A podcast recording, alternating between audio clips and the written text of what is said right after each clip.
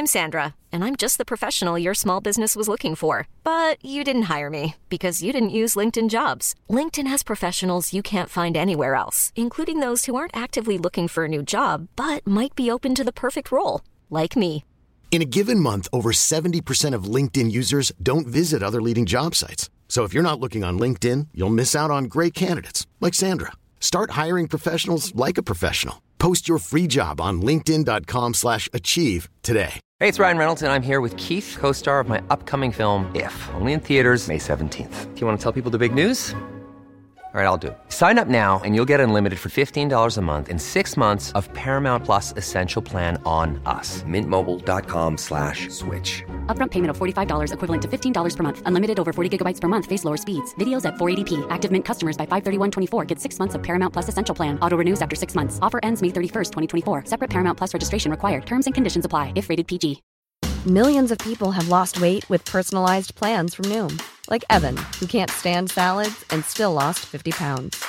Salads generally for most people are the easy button, right? For me, that wasn't an option. I never really was a salad guy. That's just not who I am. But Noom worked for me. Get your personalized plan today at Noom.com. Real Noom user compensated to provide their story. In four weeks, the typical Noom user can expect to lose one to two pounds per week. Individual results may vary.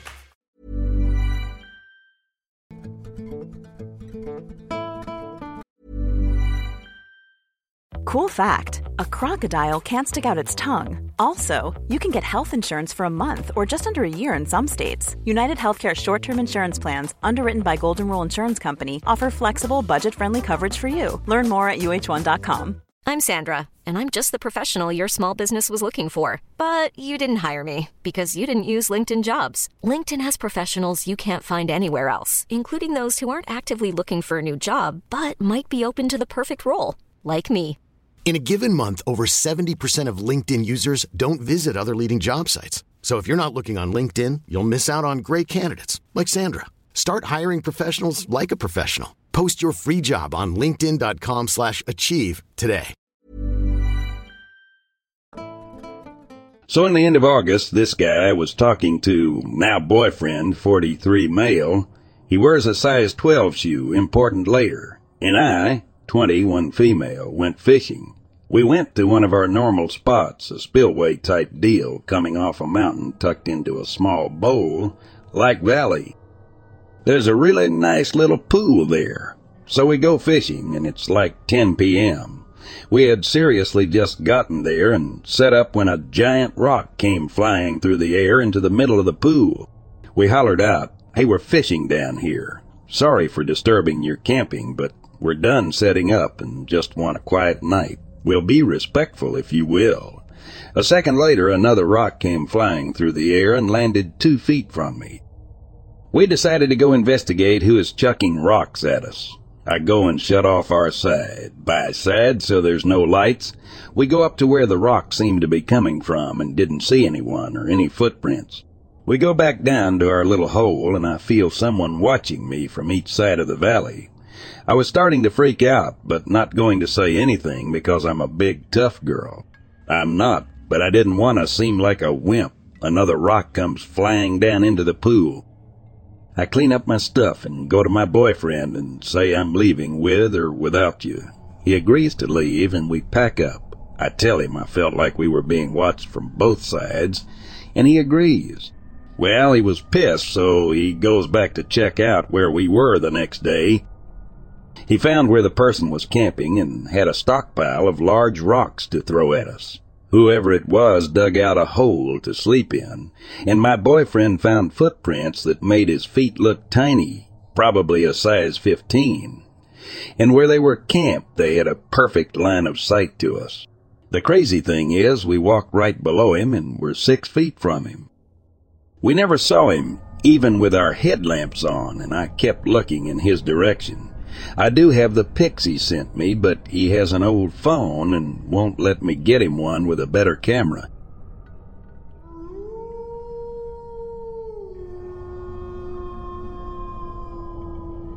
My old man would take my brothers and I hunting out of this little cabin in Colorado. The cabin is way isolated, and I mean this place is a good 30 to 40 miles from the nearest town, and that itself is only a handful of people, nestled right in the middle of Nowhereville, United States of America. To get there, you have to go over a mountain pass and take a ton of old dirt roads, but in the end, it's worth it. The hunting is great, the sights are unforgettable, and you are completely isolated. One year, my brother, who I'll call Carl, and I decided to play a little prank on our youngest brother, Lo. We have a habit of telling scary stories, and this only increases when we go camping and hunting cuz. That's just one of the things you do out in the middle of the woods. Carl and I finished telling Lo a particularly frightening tale, and like the loving brothers we are, we start egging him on about all the creepy shit that's probably lurking outside the cabin as we speak.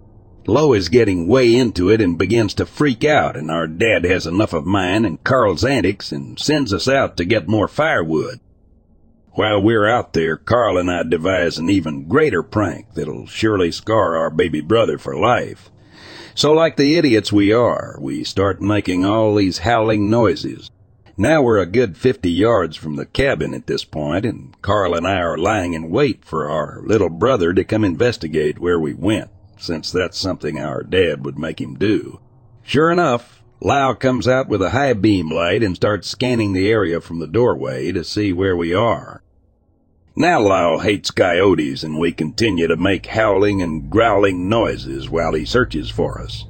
And from what we can see of him, the kid is petrified on the spot as he looks for us. As soon as he passed Carl and I with the light, we jumped out of the darkness and snarled and ran at him on all fours, scaring the living hell out of our little bro. Mission accomplished. Next thing Carl and I know, our dad is in the doorway, and boy, our old Pops is fuming at this point. He grabs the light Lau had dropped and turns it on us as we're making our way back.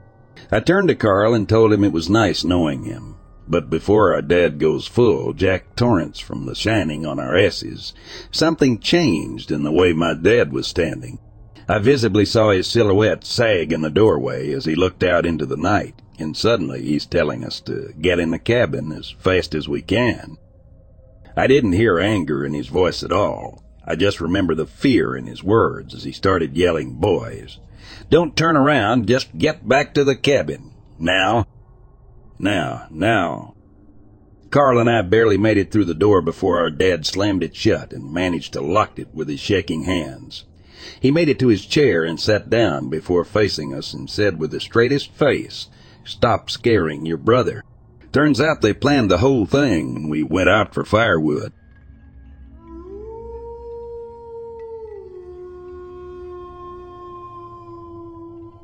This is my story with the Mothman of Chicago. I genuinely believe this one in particular roosts in Busse Woods in the western suburbs, Rolling Meadows area. I am in a suburb next door. This occurred right at the start of the pandemic in early 2020. Many things were shut, and this moonless night was easily the darkest I'd ever experienced in the suburbs. Usually, light pollution means you can see 24 7, but this night was particularly dark and quiet. It was like 2 a.m., and I'm in the garage tinkering on one of the bikes listening to some music. Not super loud when there was a crash on the roof of my garage. I've had raccoons jump off the tree onto it before, but this sounded like a person my size just jumped onto it. The whole building shook. My garage is an old horse barn, relatively small for a barn, but big for a garage and detached and across the driveway. Well, I heard this and I knew it couldn't be a raccoon, but that's what my mind went to. So I grab a shovel and step outside, trying to look up but it's so dark I can't see a darn thing. As I round the corner of the garage into the front part of my yard, which was so dark I couldn't see my neighbor's house, I swear on my life I hear something jump down and land maybe 15 yards in front of me. I can't see anything. I don't remember hearing anything breathe, snarl, growl, or anything like that which you would if you were face to face with a raccoon. They're noisy, so I'm standing there, dead stopped holding the shovel like a walking stick, unsure of what to do, or even what's happening. I had a very visceral feeling that I was squaring down with something my size, though. I felt it. I knew I couldn't just stand there and wait to become a victim. I have a mentality that I never will be one. I'll throw the first stone every time. I raised the shovel to my other hand, taking a defensive grip, and stepped forward, only taking one or two steps before I hear three heavy footfalls. Then I hear the fence behind my garage rattle, and then I hear a whooshing sound like a great pair of beating wings. I genuinely believe when I stepped forward, whatever was there turned, jumped on the fence, and took off flying. I never even caught a glimpse. I was 100% sober, no drinking, and I don't do drugs. I was not sleep deprived. I only got off work an hour and a half prior. I think my garage was the only light for miles, and my music drew it in. No one, and I mean no one else, was for a mile in any direction, as far as I could tell. As soon as that thing left, I shut down the garage and went inside somewhat shaken, thinking, holy crap, I damn near got into a fight with something, and I don't even know what it was. The reason I think that it was the Mothman and why I think it roosts in Busse Woods is another story entirely. This is not an embellishment. This is a real event that happened to me, albeit only one time ever.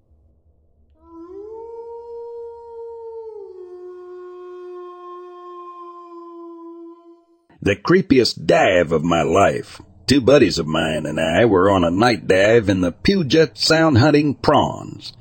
It was about 1 a.m., and we're a good 100 feet deep, the pitchiest black you could imagine. We used to do this thing on night dives where we'd get in a circle, turn off our lights, then stir up the water and watch the bioluminescence float around us like floating stars in a black watery space. Beautiful. Only this one time we turn off our lights, stir up the water, and the water glows just enough to reveal a fourth person sitting in our circle.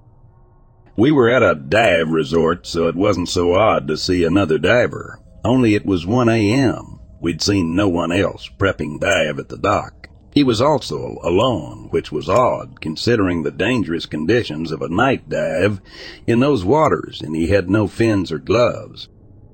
I don't know how he swam so well without fins or didn't get hypothermia without boots or gloves. We wore dry suits because it was so cold, but this dude was in a wetsuit with exposed skin, and we thought we saw a giant gash in one of the legs. So the three of us all notice him and we're too scared to move. I can hear my buddies panting in their rigs, and the guy just smiles and waves, then swims away. Whenever you think you're alone and someone just shows up, like in an alley at night, it's weird as fuck. 100 feet underwater at night is terrifying.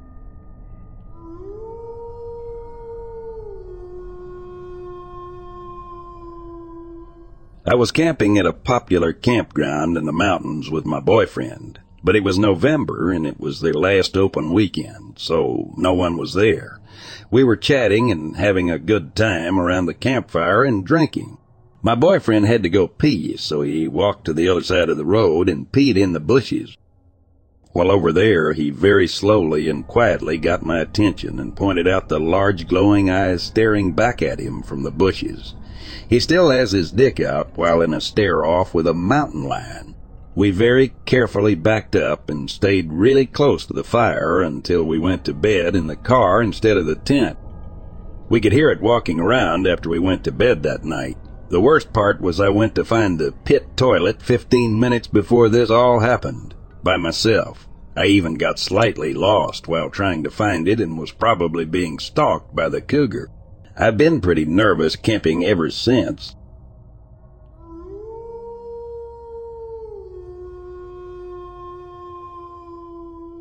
My dad used to take me hunting on public hunting land in the late 80s, early 90s, and we would always, and I mean always, see the same affable elderly gentleman out there.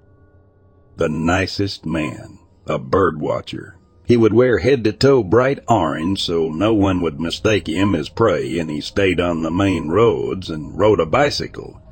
Just a fantastic human who spent hours talking to my dad about wildlife and life in general.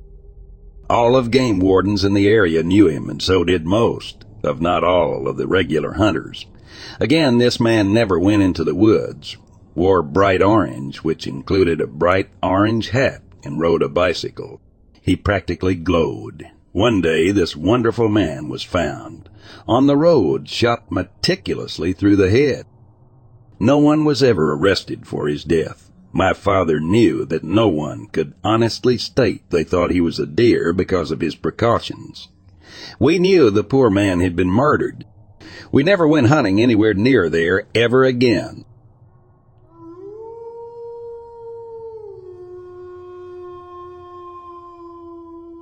I saw an elk for Leprechaun, so I went off trail and started aimlessly wandering in the general direction of a peak in the Uintas. From up a steep slope and from behind some very thick tree line, I started getting pelted with green pine cones. Those shits hurt. They were flying at me from quite a distance, and I tried to angrily chase down the source, but the terrain was too difficult to negotiate quickly. I didn't see one shape or even the hint of movement through the trees at all. It's like the pine cones were coming from absolutely nowhere and arcing perfectly through thick trees and nailing me almost unerringly. Not a one hit a single tree or branch, and that would have been impossible for me to do. Worst part, I could hear faint, high pitched, creepy laughter.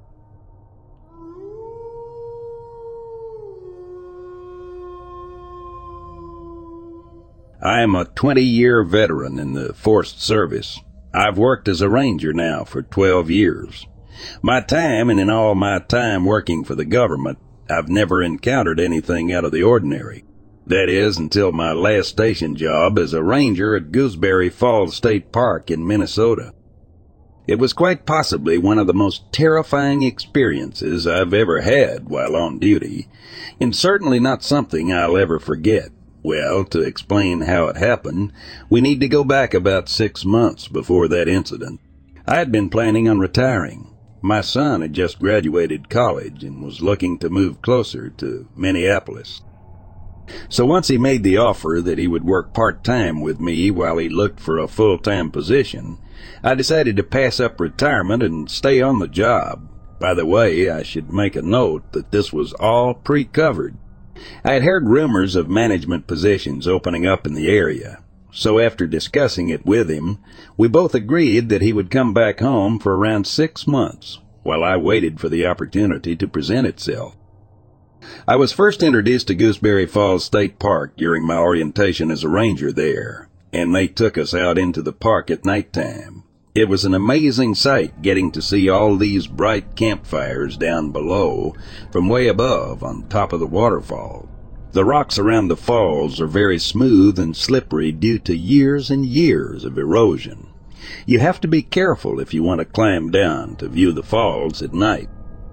Our group had just finished our tour and was going to head back towards our cars when one of my coworkers, Tom, suggested that we climb down the falls. Just, you know, for the sake of it. I agreed, and we should have known better, and so did a handful of others who were nearby. As soon as we began climbing down, I sensed something wasn't right, but being fearless, I pushed those feelings aside as nothing more than nerves. It started out easy, everyone traveling downward in a single file behind each other, staying close and yet far enough apart for safety's sake. Then, around three quarters of the way down, things began to get a bit more dangerous. Tom fell. I didn't see him do it, but I heard the commotion. One of my other co-workers had seen what had happened, yelling up to us that he needed help getting Tom back up the rocks. Two guys rushed down to assist in whatever way they could, and while Tom was being helped back up, one of my female friends called out for help above him, saying she was slipping. It turns out that one part of the path she had been on had been walking, had gave way underneath and sent her tumbling downward. While this may have been scary in and of itself, what happened next could only be described as something straight from a horror movie. We're all standing there in shock at what had just happened when I heard the sound of movement. I looked up, and there at the top of the ridge was this figure with long dark hair watching me. It was terrifying. It was in all black and had these faint yellow glowing eyes. It was in that moment that I felt my entire body give way as if I suddenly lost control. The next thing I knew, I too was falling down to the grounds below me. Everybody rushed over to help save me, and one guy managed to grab hold of my hand while another wrapped his arms around one leg for whatever little good that did. They tried pulling me back up, but there was no use. I looked down below and I could see there were people trying to help my friend, though they weren't having much success. I knew then that we were all going to die right here on these rocks if somebody didn't do something fast. That's why I remember the park ranger telling us about one of the waterfalls in this area called Lucifer Falls, which for some reason nobody had ever been able to find after climbing down to view it at night. It was said that once you get close enough, you could hear voices, supposedly spirits, whispering your name from below. Now, what is most troubling about this story is not so much what happened to me and my coworkers, but what happened with Tom and the female friend. As they were being pulled back up to safety before either of them could make it out of the water completely, we noticed that their eyes had turned from their normal state into a solid black. It was like at this moment that my two coworkers realized that they were struggling with weren't actually Tom or the girl. I'll never forget hearing one of them scream as he pointed downwards towards whatever our friends had become. The other one just before Tom and his girlfriend can pull themselves completely up onto the rocks, let go with both hands, jumping back down into the water below to avoid capture. We watched him swim off in the opposite direction, but by this time there was nothing we could do to save him. We never did find out what happened to any of them after that day. I can only assume they were captured and are now being used as some sort of test subjects for whatever their reasons may be. Just looking at my own hands now, I can still see the long dark hair growing on them, like I saw that day. That's why I'm warning you all not to venture down this path at night. As a matter of fact, it might be best just to stay away from these woods entirely during nighttime hours, like we should have. Whatever it is that inhabits these lands does not seem too keen on having people wandering around here at night. But if you are, be careful, for you may soon find the woods themselves can't tell the difference between friend and foe.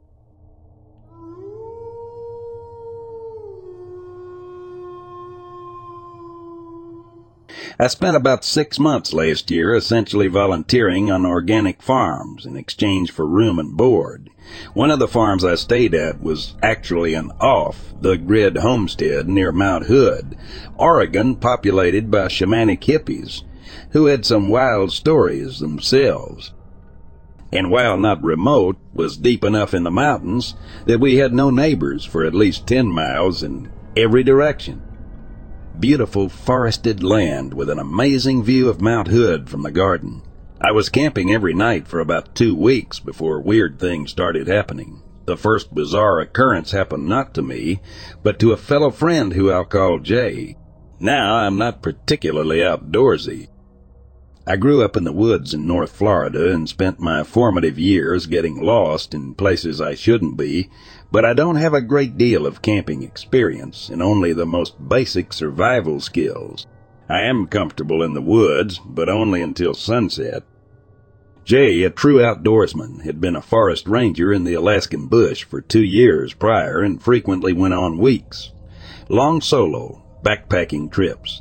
He had shown up at the farm a few days after me and had set up camp over a mile further down the mountain than I had, which I initially thought was a dickish move, but later came to appreciate because he played his harmonica at all hours and nobody needs to hear that shit. He was a slow talking Minnesotan that favored all things logical. One morning we met up for breakfast and he asked me if I had heard all that screaming the night before. I hadn't. He told me that he had been laying in his tent with his headlamp on, reading a book, when he heard a deep rumbling scream just outside his tent. He turned his lamp off to listen more closely and realized that his entire tent was illuminated from the outside, as if someone was aiming a floodlight at it. In the few seconds after he turned his headlamp off, two things happened in rapid succession. The screaming cut off as if someone had flipped a switch and the light from outside clicked off. He listened for footsteps, but heard nothing. After a few moments of silence, he turned his headlamp back on and left his tent to investigate because I guess he had never seen a horror movie in his whole goddamn life. He said that there was nothing in the clearing and no movement from the surrounding forest, even though he hadn't heard anything leave, and the scream had been very close to, if not within, his camp. Then he apparently shrugged to himself and went to sleep, or maybe he passed out in fear and was too much of a man to admit it. He told me this over breakfast and I was horrified. He said he'd never heard an animal that sounded like that and could not explain the light, except that maybe a hunter had found their way onto our land. But then, where did they go? He listened for footsteps and heard nothing. He didn't seem worried, just a bit perturbed. It was very Minnesota of him. Everything was quiet for a few weeks after that incident. Jay left for another farm, and I remained in my old campsite, only about three quarters of a mile down from the main cabin. I was comfortable in my tent and no longer jerked awake at broken twigs or animals moving through the brush. I was very proud of myself. Look at me, an outdoors woman, which was, of course, when the screaming started. I was laying in my tent just on the edge of sleep when it started. It was a deep, low roaring, unlike any animal I knew to live in the mountains in that region. I consoled myself by saying it was an injured black bear a messed up wolf, some kind of Lovecraftian mutant elk. Then, from farther down the mountain, something else began screaming, answering. The two whatevers shrieked at each other for the better part of an hour. I laid in my tent, trying to psych myself up to hike back up to the main cabin, but couldn't quite commit. I laced up my boots and put on my headlamp in case I had to make a run for it. Eventually, the screaming stopped, and I somehow managed to sleep. I woke up somewhere around 4 a.m. to something very large shuffling in the bush directly behind my tent. I laid in the dark and listened absolutely terrified. Elk bear. It was too large.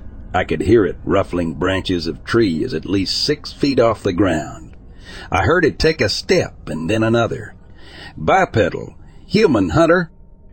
The hunter would never be as loud as this thing was, and I seriously doubt they would disturb an obvious campsite. Besides, in the month I'd been on the homestead at that point, I'd never heard a gunshot. I'd never seen anyone other than the people I was working with this far up the mountain. For that matter, I laid there considering my options. It moved slowly, like it was picking through the bushes behind me which in retrospect, of course it was, had camped right next to Wild Blackberry. I lay and listened and waited for a long time, almost until sunrise. It was moving slowly down the mountain. I laid in my tent long after the noise died out. When I finally managed to rally my nerves and leave my tent, the brush behind my tent was obviously disturbed. I thought about investigating looking for prints, droppings, but decided I'd rather just repress the whole thing and deal with it when I was far, far away from these woods. At breakfast I asked my host, Anne, about the screaming. She was delighted that I'd had a run-in with the forest people. She said that years ago, when they'd moved onto the land, the forest people would get into their garden and make a mess of things, so she'd started leaving baskets of produce for them as a sign of goodwill. They'd left the garden alone since. Then I camped out for another week before it got too cold and I moved into the main cabin and never heard anything weird again. Pretty anticlimactic, but I guess real life usually is. Still very bizarre and interesting. As a lifelong student of all things esoteric, it verified a lot of suspicions I had. Mostly that weird shit happens in the woods. It's also pretty telling that everyone I met in the Cascades, granted most of them were of the shamanic metaphysical persuasion, had a Sasquatch story. There were a few other strange things about that place, but this story is by far the most interesting. Oregon is a weird, wonderful place.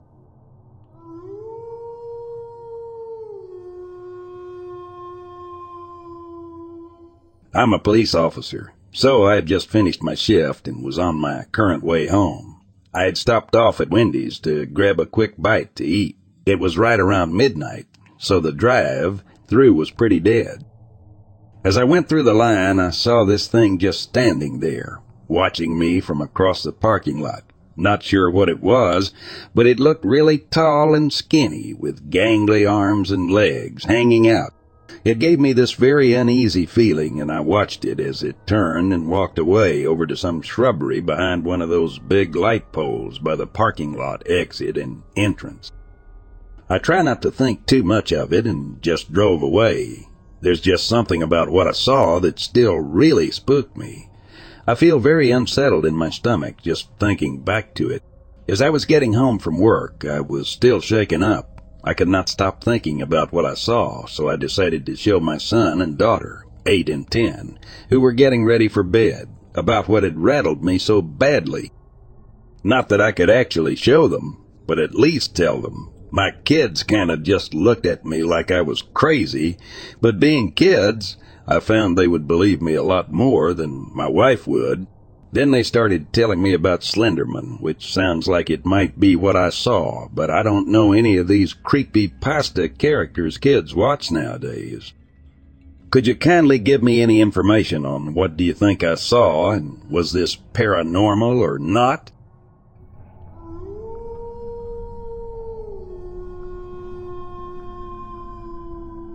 In the shadowy woods there stood a remote cabin that had long been forgotten by the world. The cabin was nestled far from civilization, its weathered walls and creaking timbers bearing witness to the passage of time. It had seen countless hunters seeking refuge within its walls over the years, but none had ever truly understood the chilling secret that dwelled within. One crisp autumn weekend, my friends and I decided to escape the bustle of city life and embark on a hunting trip. We were a group of seasoned hunters drawn together by our shared love for the outdoors and the thrill of the chase. The cabin hidden amidst the wilderness seemed like the perfect place to call home for a few days. As we approached the cabin, the beauty of the surrounding forest took our breath away. The trees were adorned with the fiery hues of fall, and the air was filled with a crisp scent of pine. We couldn't have asked for a more picturesque setting for our hunting weekend. The cabin itself, though showing signs of wear and tear, had an undeniable charm. Its quaint appearance, with a front porch and a chimney. Even when we're on a budget, we still deserve nice things. Quince is a place to scoop up stunning high end goods for 50 to 80% less than similar brands. They have buttery soft cashmere sweaters starting at $50, luxurious Italian leather bags, and so much more. Plus, Quince only works with factories that use safe, ethical, and responsible manufacturing. Get the high-end goods you'll love without the high price tag with Quince. Go to quince.com/style for free shipping and 365-day returns. That released plumes of smoke into the brisk air was straight out of a postcard. We eagerly unpacked our gear and settled in, ready for a few days of camaraderie and adventure. The first night was filled with laughter and stories, accompanied by the comforting warmth of a crackling fire. We shared our hunting plans and strategies, all the while unaware of the dark history that clung to the cabin's walls. It wasn't until the second night that we began to feel a shift in the cabin's atmosphere. It started with subtle noises, soft footsteps echoing in the hallway, doors creaking open and closing on their own, and a persistent tapping against the window pane. We dismissed them as the quirks of an old cabin, but the unease settled in the pit of our stomachs. As the hours passed, the atmosphere grew increasingly oppressive. A cold breeze swept through the cabin, extinguishing the fire, despite the fact that all windows and doors were securely shut. The cabin seemed to come alive with eerie shadows that danced along the walls, their movements unsettlingly deliberate. A sense of dread descended upon us, and we exchanged worried glances. That's when we heard it, a faint, mournful wail that seemed to emanate from the very walls themselves. The hairs on the back of our neck stood on end as the sound grew louder, echoing through the cabin with an otherworldly, anguished quality. We knew then that we were not alone. The cabin was haunted and the restless spirit of a previous owner had been awakened by our presence. It was a truth we couldn't deny, no matter how much we wanted to rationalize the inexplicable. The spirit, it seemed, was trying to communicate with us. We could feel its presence, a malevolent force that bore the weight of unresolved pain and anger. It yearned for something, something that had been denied to it in life, and it was determined to make us understand. We tried to leave to escape the cabin's oppressive grasp, but each attempt was thwarted by an invisible force that seemed determined to keep us trapped. Panic and fear took hold as we realized the truth. Our hunting weekend had become a nightmarish ordeal. As the night wore on, we huddled together, desperate for answers. We began to piece together the story of the cabin's previous owner, a man who had met a grisly end within these very walls. His restless spirit sought retribution, and it seemed that we were the unwitting targets of his torment. We spent the night in terror, our sleepless hours filled with chilling encounters and ghostly apparitions. The cabin had become a prison, its walls closing in around us as the vengeful spirit grew more insistent in its demands. By the time the first rays of dawn broke through the trees, we were physically and emotionally drained. The spirit's presence had left an indelible mark on us, and we knew that we could no longer stay in the cabin. With trembling hands, we gathered our belongings and made a final attempt to leave. As we crossed the threshold, a bone-chilling scream pierced the air, echoing through the forest. It was a sound that would haunt our nightmares for years to come. We fled the cursed cabin, never looking back, and made our way back to the safety of civilization. The hunting weekend we had so eagerly anticipated had become a harrowing ordeal, a brush with the supernatural that left us forever changed. We learned a powerful lesson that weekend, one that transcended our love for the hunt and the allure of the wilderness. Some secrets are best left undisturbed in some cabins, no matter how picturesque or forever haunted by the restless spirits of their past.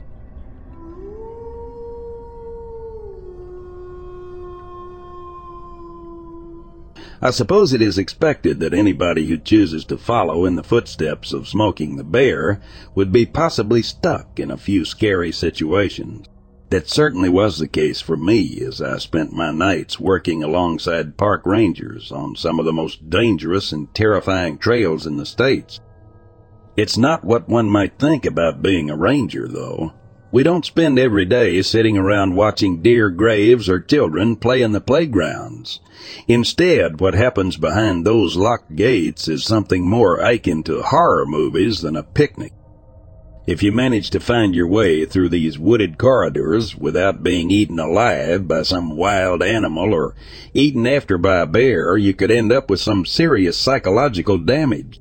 As my first summer as a ranger was coming to an end, I decided that I wanted to spend one last night in the woods alone. Not many rangers do that kind of thing anymore, but for me it was sort of this cleansing ritual. My girlfriend had just broken up with me at the time, and I needed time to work through that emotional trauma. I knew there were other people who understood my pain, they would be likely willing to talk about the world ending when we got close enough in proximity, but every man needs his space from time to time, even if he is working within the confines of the law. To be honest, I wasn't really sure where to expect to be out there in the woods with no one else around. I had been alone quite a few times before, but never running into any real trouble. But this time my mind was racing through the worst case scenarios, and it almost felt like fate that I would get caught up in some kind of adventure by myself. Either I was going to find somebody who could relate to all my situations, or perhaps even fall for them as they helped me do it all. Anyway, I made it to the trailhead, and then Julian began hiking down towards it to my favorite spot at Lake Oroville State Park.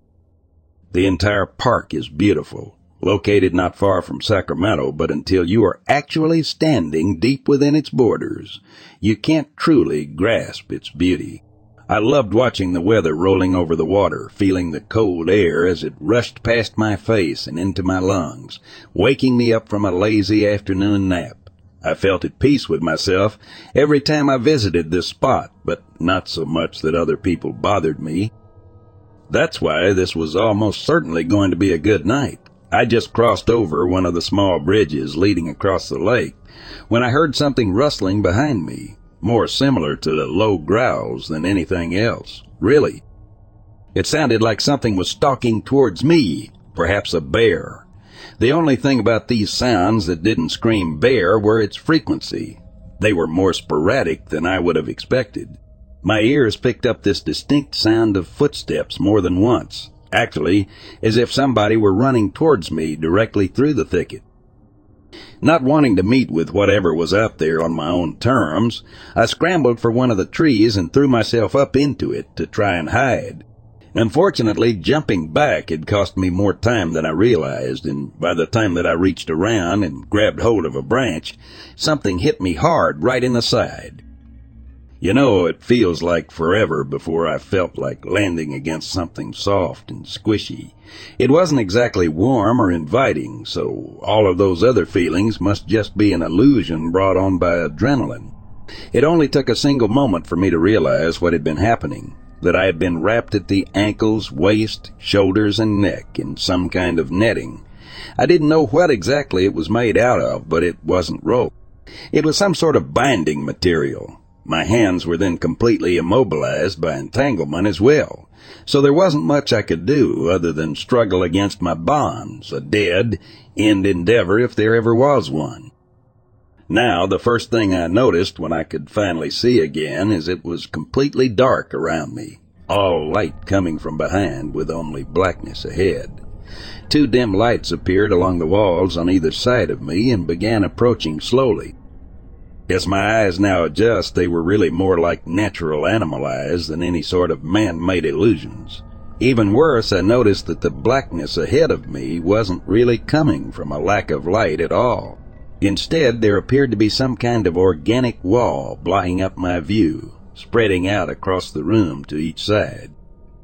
I had no idea how large this place was, but it must have been bigger than what I could see. One behind me, and another in front of me, they made themselves known. Moments later, footsteps. The noises were too far away for me to make out at first, but then I could hear they belonged to something, and more than two. Now, at this point, fear began gripping my heart as I lashed out against my binds once again, only to find that they hadn't been loosened in the slightest. More so, I thought, we'll get to that in a moment.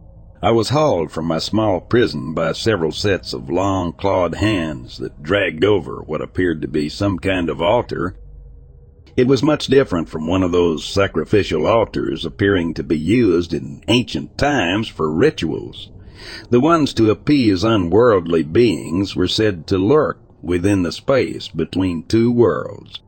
But this one seemed more like a place where people got together for satanic worship or other unholy activities. These beings holding me lured me down onto it and began weaving this sort of flower all around me while chanting something in this ungodly language. I was so terrified I swear I could have had a heart attack. I could make out all the words, but I had no idea what this thing was or what they were saying. The entire group of these things began chanting in unison as they surrounded me, continued weaving more of this plant material around me.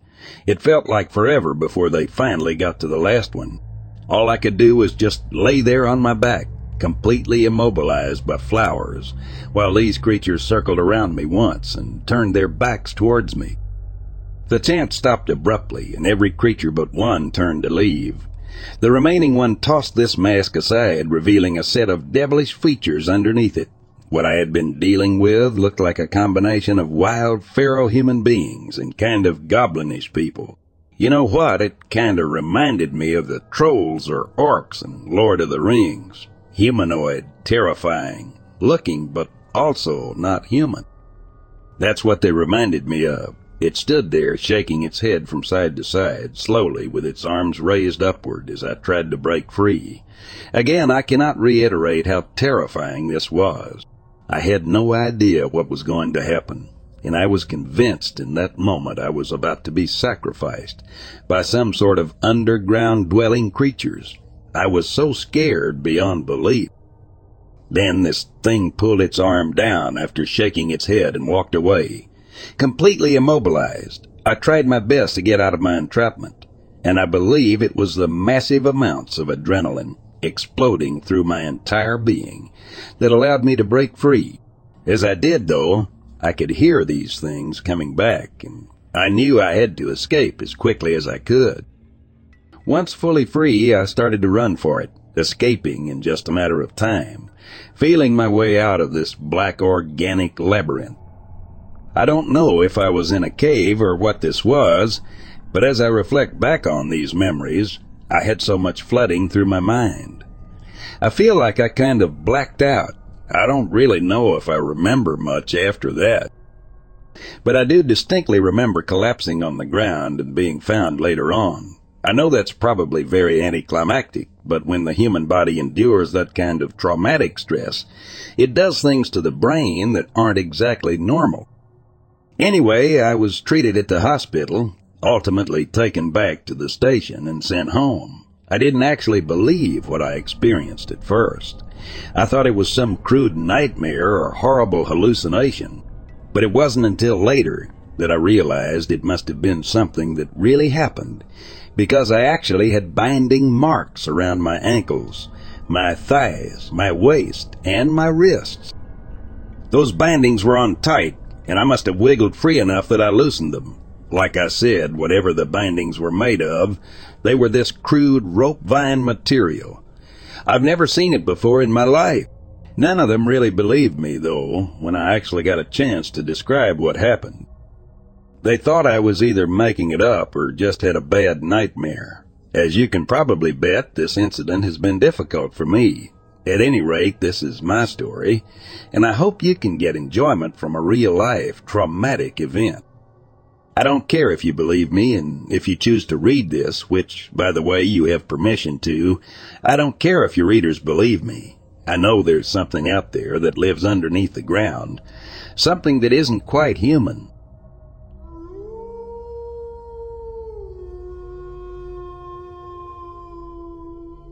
The beast was never clearly seen, but around 1992, while hunting a swamp just before dark here in Louisiana, I was stalk hunting while wading through knee-deep water.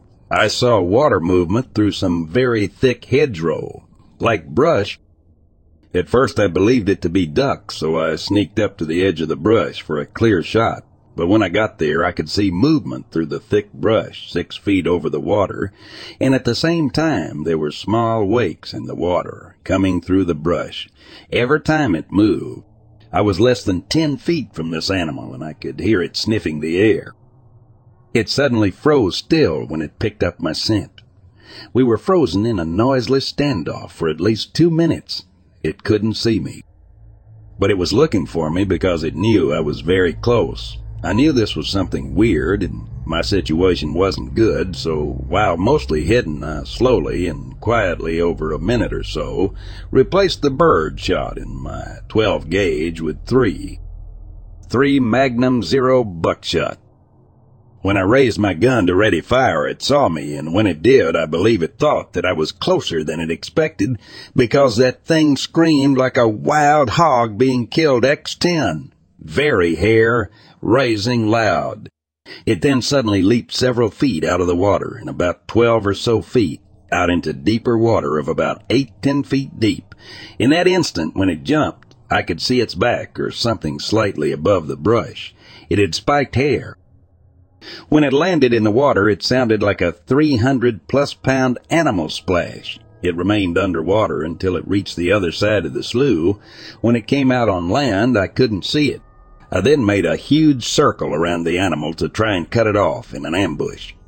I wasn't really scared because even though it was God knows what, I knew I scared it more.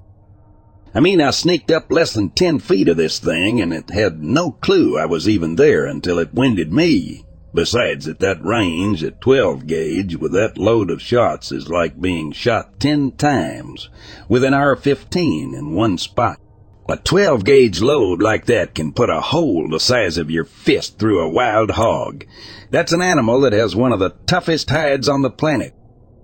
There's nothing on this earth that will survive very long with a rib cage shot from that load at that range. I knew this already, that's why I give chase. Anyway, I tried ambushing with no luck. I wanted to continue hunting it, but all I had was a small pocket light, and it was only about ten minutes before total darkness. Before I set out of the swamp, I looked and found its tracks. I found canine, like tracks about four or five feet wide and six, seven foot long. They were bipedal tracks set about six feet apart due to the animal running. There's a lot more to the story, but I will leave it at this for now. I gathered enough info about this animal over the years that I'm convinced it can be hunted and killed. It walks on two legs and has K9, like feet, so it's whatever you want to call it. I just know it exists, and I see it more as an animal than a monster.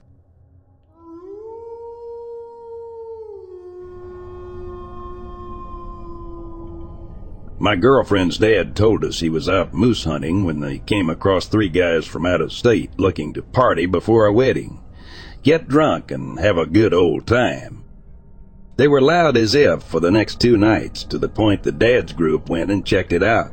The groom had been tied up and was beaten because he cheated on his bride with one of his friends, significant others. After he was rescued, he told them they held a gun to his head and he was most likely going to be murdered in rural Alaska.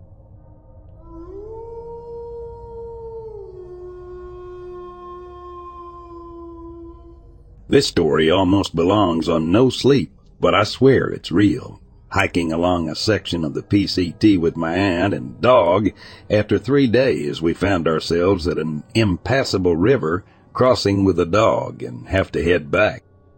Reluctant to go over the mountain passes we just did, we pulled out our map and find what seems to be an interesting trail through the Ansel Adams wilderness.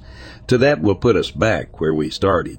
We go to a resupply point, got some dinner and a shower, and ask if we can get a four wheeler ride up the road to the trailhead. They say nobody goes up that road, and we couldn't get one. But a man on vacation with his family offers to help up out. We drive about two miles up the road, and it proves to be so washed out it becomes impossible to drive further so we than him for his help and continue on foot. We walk another three miles or so to the trailhead and find it completely destroyed by fallen over trees, and it looks like no one has been there for decades. Turns out this was an old logging road used in that area before it became a wilderness area 50 or 60 years ago. So we start hiking down the trail another four miles until we camp for the night. Along this trail we see nothing but bear tracks and deer tracks. No people tracks, horses, or anything. We even stumble on a bear in the middle of taking a dump on the side of the trail and scare him off. From our camp, the road or trail gets really tough. It was about six miles of climbing over giant fir trees, one after another. We finally reached an opening and followed it for about another mile until amazingly we couldn't believe it, but we came up on a two-story building way out there in the middle of nowhere, fifteen miles from the nearest people and 50 from any civilization. This place was super eerie. The house was straight out of the Blair Witch, and it must have been there since before it became a wilderness area. This where thing got weird. We found a sign here for our trail that pointed directly into thick brush and bushes. This is when we knew we were a little screwed. We decided that we should just go for it anyway. We we're too far to turn back now, and luckily we had a GPS to help guide us even without a trail. So we go through the bushes and follow what used to be a trail. We get about another mile or so down the trail before I notice barefoot human prints. Let me remind you that I've been seeing bear prints and cougar prints along this trail the whole time. These were human, I put my size 11 hiking shoe over it, and they were the same size and shape, and asked my aunt if I was going crazy, and she agreed it was human. We walked another 500 yards down the trail with human prints leading us to what looked like either a dump or a homeless camp. There was a tarp strung up, trash bags piled up, and garbage scattered all over next to the creek. No, F that. No more investigating this creepy place in the middle of nowhere. We just hiked as fast as we could, continuing up the hill and away from that place as possible, with the eerie feeling that someone was watching us for miles.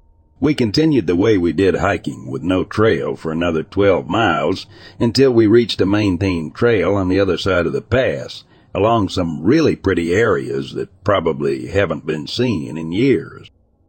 But seeing a homeless Bigfoot camp in the middle of nowhere was not one of them.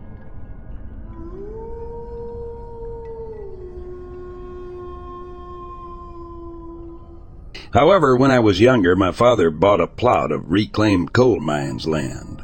It was quite literally in the midst of hundreds of acres of wilderness. Me and my younger brother would play in the woods around our house, and we found some interesting stuff. There was an old wooden wagon that was broken down and rotting that we found. We also found what looked like the remnants of an old cable pulley system with wooden buckets attached to it.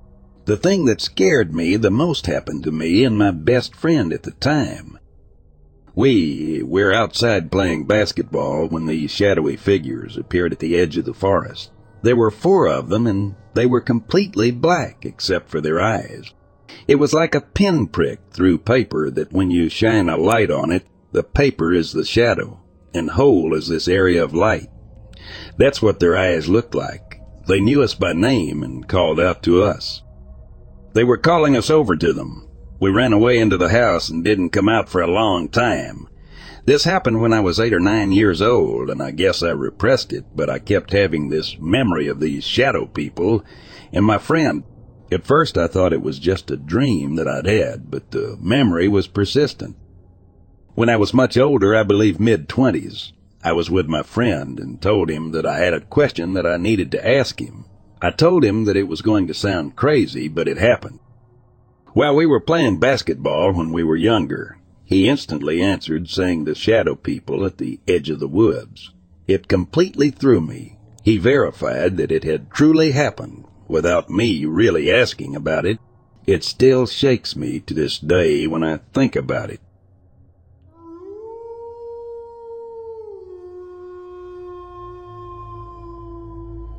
About 30 years ago, my five year old daughter and myself had been invited out to be a part of a friend's wedding party. The event took place at their family's rural summer camp in Halkirk, Alberta. We were there as a group preparing for the wedding a week ahead of time, and the women of the wedding party were being housed in a mobile home on the camp property. One night, just days before the wedding, I was awoken by a strange sound, and upon opening my eyes, I noticed a very bright beam of light shining in the curtainless window beside our bed. I sat up to investigate, and my first thought was that a helicopter was hovering in the sky above the home. But looking up, I realized that what I was seeing was nothing like a helicopter or anything I had ever witnessed before.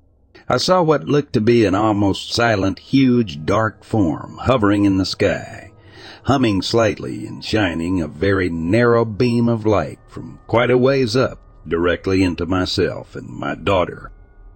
I froze, scared out of my mind. I realized that what I was seeing was not anything my rational brain could figure out.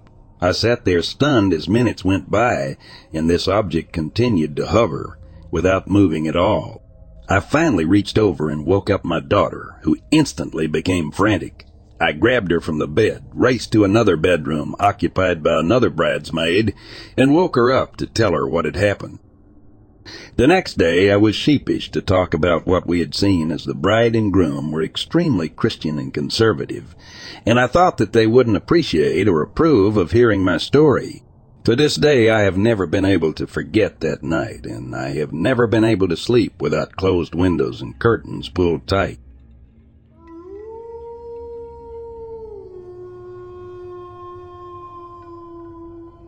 I'm back home in the United Kingdom, in my little cottage with my baby boy. I just put him down for a nap, and I was pottering around when I developed severe pain in the tummy. I went down like a bag of potatoes. I couldn't stand. The pain was so intense that I thought I was dying. All I kept thinking of was my son and who would love him and care for him if I'm not here. After a few minutes, the pain went away as quickly as it came on. However, I contacted my doctors to book an appointment to check what was going on. My doctor examined me and my tummy was tender, so he sent me for an endoscopy, which is where they send a camera down your throat to have a look at what is going on. A week before my endoscopy, I had an amazing experience that I'll never forget. I woke up in the middle of the night and felt a presence in my room. I slowly shrugged it off and started to fall back to sleep. However, I became aware of three childlike alien beings on my bed. I didn't feel scared, and I stood up and I held hands with two of them, one on one side of me and the other two aliens on the other side of me. My bedroom wall then started to spin and turned into a porthole, and all four of us walked through. We came to a massive room with lines of computers and a large computer screen on the main wall, very much set up like a NASA mission control center. But instead of humans at each computer, there were aliens. The room was white. Everything was white, and on the large screen on the main wall, there was a famous male celebrity, and I knew they were studying this male celebrity. I then looked down at the aliens that I was with and instantly knew that these three little guys were also studying me and that they knew far more about me than I did about myself. They had been studying me right from the beginning of my life on Earth. In the next scene, I remember I was lying on a medical bed and there was another alien which looked exactly like the child. Like Alien, but she was tall and adult. Like I knew she was female and she spoke to me using telepathy. She started the operation and I started to scream. And I mean scream and she stopped what she was doing and told me off in a very stern way. She said the pain wasn't real and that I actually can't feel anything and to be quiet. I did what she asked. She pulled two worm, like creatures out of my tummy. They wiggled and looked very much alive.